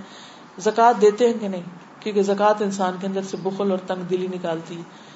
پھر روزے رکھتے ہیں کہ نہیں، کیونکہ روزہ رکھ کر انسان جھوٹ بولنے سے اور نشہ آور چیزوں سے اور بہت سی اور بری چیزوں سے بچتا ہے. فرض روزوں کے علاوہ نفل خود بھی رکھے تو ان کو بھی ساتھ لانے کی کوشش کریں. پھر اس طرح اگر ابھی تک حج پہ نہیں گئے تو حج پہ جانے کی تیاری کریں، آہستہ آہستہ اس کے لیے ذہن تیار کرے، کیونکہ وہاں جا کر بھی انسان کے اندر بہت سا چینج آتا ہے اور انسان سوچتا ہے اچھا میں حج سے آ کے یہ برا کام چھوڑ دوں گا. یعنی کئی ایک طریقے. پھر اس کے بعد یہ ہے کہ آپ سارے طریقے آزما چکے لیکن کچھ بھی کام نہیں کر رہا. اب آپ کا فرض کیا ہے، وہی کریں جو حضرت آسیہ نے کیا تھا. حضرت آسیہ نے فرعون کے مقابلے میں کیا کیا تھا، صبر کے ساتھ وقت گزارا تھا، گھر چھوڑ کے نہیں چلی گئی تھی. اللہ تعالیٰ نے ان کو جنت کی عورتوں کے سردار بنایا ان کے صبر کی وجہ سے، کیونکہ جہاں امتحان بڑا ہوتا ہے وہاں اجر بھی بہت بڑا ہوتا ہے. تو یہ جن عورتوں کو جنت کا سردار کہا گیا ہے ان کے کردار کو دیکھیں کہ انہوں نے کس طرح زندگی گزر کی. سارا کچھ بتانے کے باوجود بھی اگر وہ نہیں، وہ غلط کام چھوڑ رہے تو یو آر ناٹ ریسپانسبل، وہ ریسپانسبل ہیں، آپ نہیں ہیں. آپ نے اپنا فرض پورا کر دی. ہوپ لیس کیس کبھی بھی نہیں بنائے، یو نیور نو کہ کون کس وقت توبہ کر لے. ٹھیک ہے نا، اس پر خوش نہ ہو، راضی نہ ہو، تعاون نہ کرے برائی پر. اپنا ڈس لائکنگ جو ہے ان کو پتہ ہو کہ آپ اس کو پسند نہیں کرتے، پتہ ہو کہ کیوں نہیں کرتے، اور اس کے بعد آپ صبر کریں. جی آپ کی کوئی بات رہے گی تو آپ کر لیجیے. ہاں پھر اس میں یہ بھی ہوتا ہے نا کہ دوسروں کے ساتھ ساتھ ہم ہمارے اوپر بھی مطلب اچھائی وہ کرتے ہیں, مطلب اگر کبھی اس سے پہلے تو اب مجھے یہ سمجھ آتا ہے کہ میں آرام سے تو کہہ دیتی ہوں کہ مجھے اس چیز سے یہ نہیں چاہیے, فار ایگزامپل بات یہ کیا ہے مجھے اس سے نہیں چاہیے. لیکن ہاں ایک اور چیز ہے کہ بس کوئی چیز ایسی لائے ہیں تو اس وقت جب لا رہے ہیں اس وقت کچھ نہیں کہیے, جب بعد میں آرام سے بات ہو سننے کے, پھر آپ سمجھتے کہ آپ پینیٹریٹ کر رہے ہیں, بات جا رہی ہے, اس وقت بولیے تاکہ وہ اس کو سمجھ جائیں کہ آپ کیوں اس چیز کو چاہ رہی ہیں یا نہیں چاہ رہی. ایک چیز ہے کہ ہم سب کو حکمت مانگنے کی ضرورت ہے. اللہ تعالیٰ اگر ہمیں طریقہ سکھا دے تو چیزیں آسان ہو جاتی ہیں. جی سر میں پرسنلی ایکسپیرینس بتاؤں گی کہ ہم لوگ نا رینٹ والے گھر میں رہتے تھے تو اس کا $1000 کرا تھا. تو میرے ہسبینڈ کے دوست نے کو کہا کہ تم گھر کیوں نہیں لے لیتے, اس نے گھر لیا تو 650 پیمنٹ مورگیج. میرے ہسبینڈ گھر آئے تو مجھے کہتے ہیں مورگیج حلال کے حرام ہے. میں نے کہا سود کی قسم ہے اور اس طرح سے. پھر اس کے بعد خیر بھر میں نکالی, میں سوچوں گھر لے لیں اچھا میں کچھ نہیں کہا, میں نے کہا ٹھیک ہے جیسے آپ کو صحیح لگتا ہے. اچھا پھر مجھے کہتے ہیں ہم گھر دیکھنے جائیں گے, میں نے استخارہ کیا, پھر ہم گئے گھر میں کچھ سال نہیں پسند آیا. اور اللہ کا شکر ہے کہ میں نے اپنے ہسبینڈ کو بحث سیکھی, میں صرف اللہ سے دعا کرتی ہوں. اور اللہ کا اتنا احسان ہے کہ اتنے گھر ہم نے دیکھے اور میں ہر جگہ ان کے ساتھ چلی تھی, پر اللہ سے دعا کرتی تھی کہ اللہ ہمارے رزق میں برکت دے اور ہم حلال طریقے سے گھر میں. اور اللہ کا اتنا احسان ہے کہ نہیں ہوا کچھ. تو میں نے پرسنلی یہ دیکھا ہے کہ جب بھی ایسا معاملہ ہو تو ڈیفینسو ہونے کے بجائے اللہ پہ چھوڑ دینا چاہیے, کیونکہ مجھے تو سازا اپنی زندگی میں یہ لگتا ہے کہ دل اللہ تعالیٰ بدلتے ہیں اور حالات بھی اللہ بدلتے ہیں. بالکل اگر اللہ پہ بھروسہ رکھیں گے تو انشاءاللہ اللہ تعالیٰ بہتر صورت نکالتے جو ہم نہیں نکال سکتے. بالکل. اور پھر میں کہتی ہوں نا ان کی جگہ اپنے آپ کو رکھ کے دیکھیں, وہ بھی تو ایک بھلائی چاہ رہے ہوتے ہیں نا, لیکن ان کے بھلائی چاہنے کا طریقہ درست نہیں بھی ہو سکتا یا درست ہو سکتا ہے. تو اس صورت میں یہ جو ہے کہ انسان استخارہ کر کے دعا کر کے اور پھر فیصلہ کرے. اب ایسا کل میرے بیٹے نے کہا کہ میں فلاں جگہ جانا چاہتا ہوں, آپ کیا کہتی ہیں جاؤں کہ نہیں؟ میں نے کہا آپ استخارہ کریں اور پھر مجھے بتائیں. اب میں اندر سے چاہ رہی تھی کہ میں اسے کہوں کہ نہیں, اور میں ماں ہوں میں کہہ سکتی ہوں کہ نہیں, لیکن کیا میری وہ نہیں اس کو فیصلہ کرنے میں مددگار ہوگی؟ اس کو تو ہو سکتا سمجھ ہی نہ آئے میں کیوں نہیں کہہ رہی ہوں اور اس میں بحث ہو جائے. اور پھر بعض اوقات اوورسیز کالز کتنی لمبی ہو جاتی ہیں لڑائی جھگڑوں میں. میں لمبی کال بھی نہیں کرنا چاہ رہی تھی, میں نے بس مختصر ان کا استخارہ کرو اور فیصلہ کرو. حالانکہ he is only 17 but let ہم میک ڈیسیژن.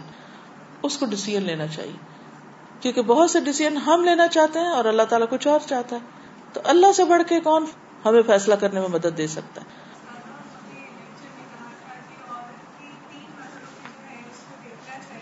جی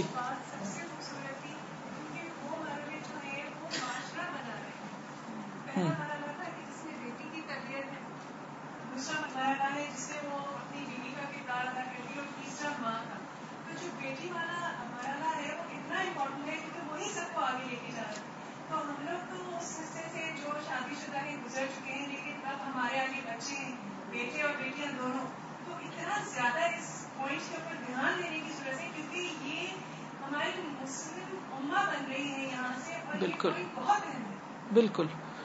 تو میں یہ بات شیئر کرنا چاہ رہی تھی کہ پلیز اس بات کی توجہ دیں کہ ہم ماؤں کو بہت ضرورت ہے کہ ہم ان کی تربیت کریں. بالکل, یہ بہت ہی اللہ آپ کو جزائے خیر دے, اچھا پوائنٹ آپ نے یاد دلا دیا. بات یہ ہے کہ جب ہم دین کی طرف نہیں ہوتے تو ہماری پرائرٹیز کچھ اور ہوتی, اس وجہ سے بچوں کو اگنور کرتے ہیں. جب ہم دین کی طرف آ بھی جاتے ہیں تو دین میں آنے کی وجہ سے بچوں کو اگنور کرنا شروع کر دیتے ہیں. وہ مظلوم بےچارے ہر حال میں سفر کرتے ہیں. ہم سب جو خود دین پڑھ رہے ہیں اس میں فیملیز کو ساتھ لے کے چلیں. یہ نہ ہو کہ ہم تو تقویٰ کے اس اونچے پہاڑ پہ پہنچے اور بچے ہمارے نیچے ہی کھڑے ہوں بھی. کوئی بات نہیں اگر آپ تھوڑی سی اپنی رفتار کم بھی کر دیں, لیکن ان کو ساتھ لے کے چلیں تو اس سے کہیں زیادہ بھلائی ہوگی. کیونکہ اس روز میں نے کہا تھا نا کہ بعض اوقات ہمارے بچے اور ہم میں اتنا ذہنی بودھ ہو گیا ہے کہ بچے ہمارے بالکل کولڈ رویہ ہوتا ہے ان کا نا, اندر سے وہ ماں باپ کے خلاف نفرت سے بھرے ہوئے ہوتے ہیں. ایک دن ایک بچی آئی, ینگ بچی, اسلام آباد میں قرآن پاک کا کورس شروع ہوا تھا ابھی, تو کچھ اس نے بیچ میں چھٹیاں کر لی. تو میں اکثر دھیان رکھتی ہوں کہ جو اسٹوڈینٹس آئیں وہ چھٹی نہ کریں, اور اگر چھٹی کریں تو ضرور ان کی انچارجز ان کے گھر فون کریں, پتہ کریں, خبر لیں کہ کیوں نہیں آئے بچے نا, کہ بازو کو چھوٹی چھوٹی باتوں پہ چھٹی کر کے بیٹھ جاتے ہیں, انہیں پتہ ہی نہیں ہوتا. خیر میں نے پتہ کرایا, میں نے کہا کہ اٹینڈنس کا کیا حال ہے, کون نہیں آ رہا. تو اتفاق سے اس بچی سے میری بات ہوئی, میں نے کہا تم کیوں نہیں آئی, کہتے اپنی ماں کی وجہ سے. میں نے کہا کیوں, کہتے وہ اپنے آپ کو بڑی چیز سمجھتے. مجھے بڑی حیرت ہوئی کہ پہلے ہی پارے میں آتا ہے وہ بال والدین احسان. اگر اس بچی نے وہ لیکچر سنا ہوتا تو یہ لفظ نہیں بول سکتی تھی, کیونکہ وہ ایک دن آ رہی ایک دن نہیں آ رہی, چھٹی کر رہے. تو اب وہ جو لیکچر گیا وہ تو گیا, وہ سنا ہی نہیں, تو وہ تو کردار آپ کے اندر آ ہی نہیں سکتا. خیر میں نے کہا اچھا مجھے بتاؤ, میں نے تھوڑا اعتماد میں لیا, میں نے کہا اور بتاؤ تمہیں اپنی امی کے خلاف کیا کیا شکایت ہے. اس بچی نے وہ کچھ بولا, اتنا زہر اگلا تو سر پکڑ کے بیٹھ گئی کہ ہمارے بچے ہمارے بارے میں, ہمارے سے مراد میں سب کے بچوں کو اپنا ہی سمجھتی ہوں, اور میں آپ کو بھی بار بار بچوں کے سیشن میں کہتی رہی ہوں کہ سب کے بچے ہمارے بچے, جتنے بھی مسلمان بچے ہیں وہ سب ہمارے ہی بچے ہیں. تو میں نے کہا ہمارے بچے جو ہیں وہ یہ سوچتے ہیں بڑوں کے بارے میں یا ہمارے بارے میں, تو ضرور پوچھیے, جاننے کی کوشش کی. ہو سکتا ہے جھوٹ بول دیں آپ کے سامنے, نہ بھی بولیں کہ وہ آپ کو کیا سمجھتے ہیں, لیکن اس کو فار گرانٹیڈ نہ لیں کہ ہمارے بچے ہیں لہٰذا ہم سے ضرور محبت کریں گے یا محبت کرتے ہیں یا ہم کو چاہتے ہیں. ضرور جاننے کی کوشش کریں کہ وہ آپ کے اس رویے کو کہ آپ دین پڑھ رہے ہیں وہ کیا سوچتے ہیں. کیا وہ اس پہ پراؤڈ ہیں کہ آپ دین پڑھ رہے ہیں, یا وہ اس پہ نالاں ہیں اور خفا ہیں کہ آپ دین پڑھ رہے ہیں. ایسا نہ ہو کہ ہم دین کی وہ شکل پیش کریں کہ ہمارے بچے دین سے بھاگ جائیں. اس چیز کا بہت خاص خیال رکھنا ہے آپ نے. اور بعض اوقات ہم اپنی دنیا میں گھوم رہے ہوتے ہیں, بھاگ رہے ہوتے ہیں, اور ہم کہتے ہیں ہمارے بچے ہیں نا, ہم نے دنیا بھر کے کھلونے لا دیے ان کو, اس لیے وہ ہم سے بہت خوش ہیں, انہوں نے جو مطالبہ کیا ہم نے پورا کر دیا, لہٰذا وہ ہم سے کیسے ناراض ہو سکتے ہیں. آپ یقین کریں کہ جتنی بھی پیمپرنگ ان کی کرتے جائیں وہ اتنے ہی اور زیادہ بگڑتے جائیں گے اور ہمارے بارے میں نالاں ہوتے جائیں گے. تو خصوصاً ینگ بچیوں کی تربیت کس ڈھنگ پہ ہو رہی ہے, کیا وہ اس رول کے لیے تیار ہو رہی ہیں جو بیوی اور ماں کا ہے, جو الٹیمیٹ رول ہے اس دنیا میں ان کا. اگر اس کے لیے تیار نہیں ہو رہے تو یہ فیلئر ہے. تو ان کی تربیت میں خاص طور پر اس عنصر کو ڈالیے کہ وہ ایک اطاعت گزار وفا شعار بیوی بھی ہو اور ایک مشفق اور مربی ماں بھی تیار ہو رہی ہو.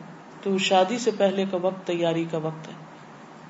ہم پڑھیں دین لیکن ان کے صرف جہیز کی تیاری نہ کریں, ان کے اخلاقی رویوں کی بھی تیاری کریں کہ وہ اس رول کے لیے تیار ہیں کہ نہیں. دس از دا کوسچن, اس رول کے لیے. پھر کہوں گی اس رول, کس رول کے لیے, اچھی بیوی اور اچھی ماں کے رول کے لیے تیار ہو رہے ہیں کہ نہیں. وہ چاہیں تو ایسٹروناٹس بن جائیں, لیکن اگر وہ آسمان پہ بھی پہنچ کر اچھی بیوی اور ماں نہیں تو کامیابی نہیں. ہم نے صرف ایک چیز پہ فوکس کر لیا, اور وہ کیا ہے, بچی کی اچھی ڈگری ہوگی نا, اچھا رشتہ آ جائے گا. اچھا ڈگری بھی مل گئی, رشتہ بھی آ گیا, سب ہو گیا. اب نہ اس کو بیوی بننا آتا ہے نہ ماں بننا آتا ہے, کیا اس کا مستقبل ہے, کیوں طلاقیں ہو رہی ہیں اتنی زیادہ.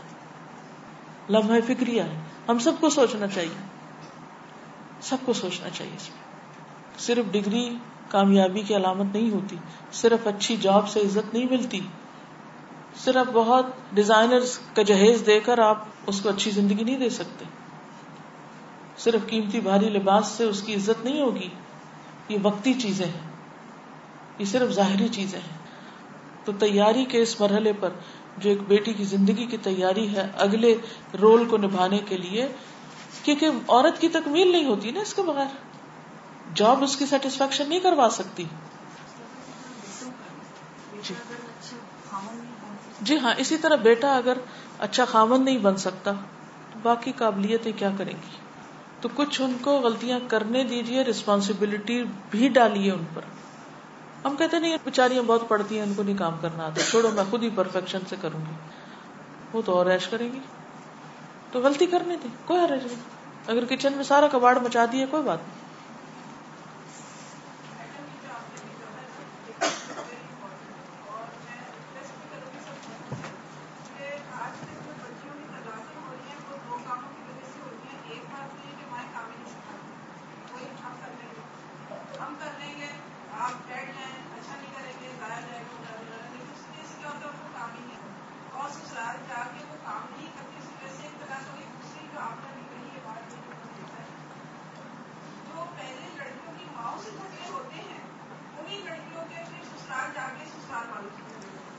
جی اور اس کے بعد کیا ہوتا ہے کہ وہ مائیں جو آپس سے پہلے فریق ہوتی ہیں بیٹی, وہ ماں بیٹی کو پروٹیکشن دینا شروع کر دیتی ہے, اس کا پارٹ لینا چاہیے. صحیح بات. اور اس سے جھگڑے شروع ہو جاتے ہیں, تو جھگڑے شروع ہوتے ہیں پھر نصیب کی بات ہے, کبھی لڑکی لڑکے کو لے کر الگ ہو جاتی ہے اور کبھی اس کو الگ ہو جاتی ہے. Very good. ایک شادی میں کتنے سال کی بات ہے, ایک بچے نے مجھے بتایا ہم ایک شادی میں شریک تھے, 6 سال پہلے کی لڑکی لڑکے کی انڈرسٹینڈنگ تھی, شادی ہوئی 6 مہینے میں طلاق ہو گئی. پھر میں نے وجہ پوچھی, وہ لڑکا اس کا دوست تھا لڑکے کا, تو کہنے لگا کہ وہ مطلب جب شادی کر کے آئی تو وہ ویسا ہی چاہ رہی تھی, گھومنا پھرنا, لیکن اس سے رسپانسبلٹی کوئی نہیں تھی, کام نہیں شروع کیا, جب کو لڑکے کو دیکھنا نہیں شروع کیا, تو لڑکا جو ہے وہ بیوی نے ماں کو ہی بھول دیا. ایگزیکٹلی, بہت پتے کی بات کی آپ نے.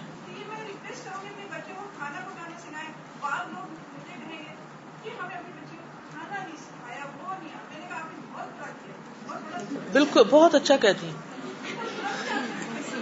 یہ بہت ان کی بھلائی کی بات ہے.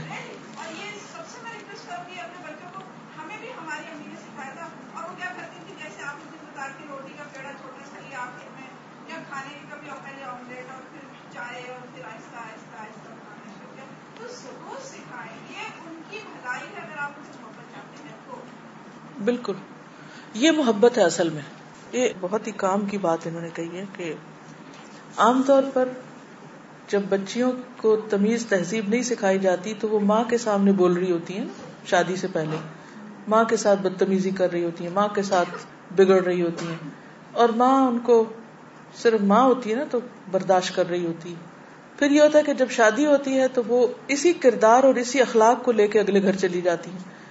وہ جھگڑے جو ماں باپ کے گھر وہ کر رہی تھی بہن بھائیوں سے اور ماں باپ سے, وہ سسرال میں ساس سسر سے اور نند بھابھی سے شروع ہو جاتے ہیں. اور پھر وہی ماں جو کل تک اپنی بیٹی سے لڑ رہی تھی آج اس کو پروٹیکٹ کرنا شروع کر دیتی. اور پھر یہ ہوتا ہے کہ وہی لڑکی جو ہے وہ شوہر سے لڑنا شروع کر دیتی, یا پھر الگ ہو کے آ جاتی ہے, یا پھر خامند کو الگ لے کے اس کے ماں باپ سے کاٹ کے رکھ دیتی. تو یہ ایک ایسا وشیس سرکل چل پڑا ہے کہ ماں باپ کے گھر میں ہی اس اخلاق کو توڑنے کی ضرورت ہے, اس کو شے دینے کی ضرورت نہیں ہے, اس بد اخلاقی کی ٹریٹمنٹ ہونی چاہیے, ورنہ وہ ساتھ چل پڑتی. اور اگر وہ ساتھ چلتی ہے تو پھر جب وہ ماں بنتی ہے, مثلا اس نے سسرال سے لڑ کے میاں کو الگ کر لیا, سارے الزام سسرال کو دے کے, اب کیا ہے کہ وہ ماں بن گئی ہے, اب ماں بن گئی ہے, اب وہی بدتمیزی بد اخلاقی اپنے بچوں سے کرنا شروع کر دی اس نے, اب اگلی نسل پھر بگڑ رہی ہے. یہ کہاں تک چلے گا سلسلہ؟ تو کم از کم جو لوگ قرآن پڑھ رہے ہیں, دین پڑھ رہے ہیں, وہ تو اپنے رویے بدلیں, وہ تو اپنے گھروں میں قو انفسکم واہلیکم نعرہ کریں.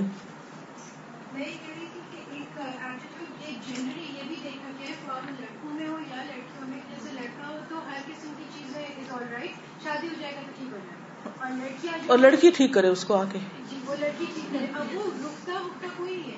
اور پھر وہ اگر لڑکی ہو تو وہ جو چاہے کرے, وہ شادی ہو جائے گی تو ٹھیک ہو جائے گی, اور پھر اس کے بعد وہ کنٹینیو رہتا ہے, پھر ہم کہتے ہیں وہ بچہ ہو جائے گا تو ٹھیک ہو جائے گی, تو وہ ٹھیک نہیں ہوتا unless until وہ فکس ہو, بھلے وہ لڑکا ہو یا وہ لڑکی ہو, بھلے وہ زبان کی بے اخلاقی ہو یا تو بالکل ایٹیٹیوڈ میں کوئی یا عمل میں ہو, صحیح نہیں ہوتی وہ.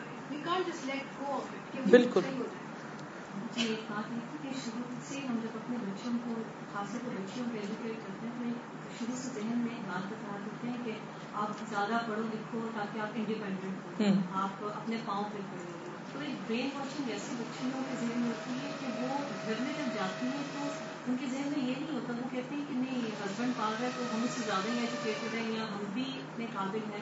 تو یہ جو ایک مائنڈ سیٹ ہے اس کو بھی بدلنے کی ضرورت ہے کہ بچوں کو جب ایجوکیٹ کریں تو یہ مت کہیں کہ آپ اپنے پاؤں پر کھڑے اس لیے ہم آپ کو ایجوکیٹ کریں تاکہ دوسرے گھر پہ جا کے ایک اچھا رول. بالکل صحیح کہا آپ نے, کیونکہ آپ دیکھیں کہ کتنی لڑکیاں ہیں جو اپنے پاؤں پہ کھڑی ہیں لیکن کیا وہ خوش ہیں؟ خالی اپنے پاؤں پہ کھڑے ہونے سے تو خوشیاں نہیں ملتی. انسان کو اللہ نے انسان کے لیے بنایا ہے, اور انسان انسان سے ہی انس پاتا ہے, اور انسان انسان کے لیے فتنہ بھی ہے, انسان انسان کے لیے تکلیف کا باعث بھی ہے, پھول کے ساتھ کانٹا بھی ہے. تو اگر انسان یہ کہے کہ چونکہ پھول کے ساتھ کانٹا ہے اس لیے پھول کو ہی چھوڑ دو, تو یہ تو فلسفہ درست نہ ہوگا. بس آپ کو سلیقہ آنا چاہیے کہ آپ اس کو ایسی جگہ سے پکڑیں کہ پھول کی خوشبو سونگھ سکیں, کانٹے کو اوائڈ کریں, اور اس کے ساتھ ہوگا لیکن اس سے بچنے کا طریقہ آپ کو اللہ نے عقل کی شکل میں دیا ہے. اس کو ایسا پکڑیں کہ وہ کانٹا آپ کو چبھے نہیں, آپ کو بچنا ہوگا اس سے. کانٹا تو اپنی جگہ کانٹا, ہم میں سے ہر ایک کے ساتھ کانٹے ہیں, کسی کے ساتھ کوئی ہے, کسی کے ساتھ چھوٹا, کسی کے ساتھ بڑا ہے, لیکن کوئی بھی اس سے پاک نہیں. اور جانے انجانے ہم دوسروں کو دکھ دے جاتے ہیں, بعض اوقات ناسمجھی کی بنا پہ, بعض اوقات اپنی دنیا میں ہوتے ہیں, ہمیں پتہ ہی نہیں ہوتا کہ دوسرا کیا سوچ رہا ہے. ہمارا نیت کچھ اور ہوتی ہے, دوسرا کچھ اور سمجھ کے دکھی ہو جاتا ہے. اب کس کا قصور ہے, نہ آپ کا نہ اس کا, لیکن وہ کانٹا تھا جو چپ گیا. اچھا جب کانٹا چپ جاتا ہے تو کیا کرتے ہیں؟ کبھی آپ نے یہ کیا, کانٹا چبھا تو پھول پھینک دیا اٹھا کے, کیا کرتے ہیں؟ فوراً دیکھتے ہیں کہ کہاں کٹ لگا ہے, اور یہ دیکھتے ہیں کہ کانٹا ہے کس جگہ اور کون سی جگہ سیف ہے, وہاں سے پکڑوں. تو اللہ نے عقل دی ہے نا, سوچ سمجھ کے کانٹے والی چیز کو پکڑے. تو وہ انسان جو لوگوں کی تکلیفیں برداشت کر کے ان کے ساتھ رہے وہ زیادہ اچھا ہے, یہ حدیث کے الفاظ ہیں, بنسبت اس کے کہ جو لوگوں سے الگ تھلگ ہو جائے, کہ میں انڈیپینڈنٹ رہوں گا, کسی کے ساتھ نہیں رہوں گا. تو انڈیپینڈنٹ رہنے میں ٹھیک ہے کچھ فائدے ہوں گے, لیکن ساتھ رہنے میں تکلیفیں ہیں مگر فائدے زیادہ ہیں, یہ بھی یاد رکھیے. چلیے آج کے لیے اتنا کافی کیونکہ وقت اوپر جا رہا ہے. جزاکم اللہ خیرا. اللہ تعالیٰ سے دعا ہے کہ وہ ہمیں اچھی بیویاں, اچھی مائیں اور اچھی بیٹیاں بنائیں, اور ہمیں اپنے فرائض کو آسان طریقے سے ادا کرنے کی توفیق عطا فرمائیں. وآخر دعوانا الحمدللہ رب العالمین. سبحانک اللہم وبحمدک نشہد ان لا الہ الا انت نستغفرک ونتوب الیک. السلام علیکم ورحمۃ اللہ وبرکاتہ.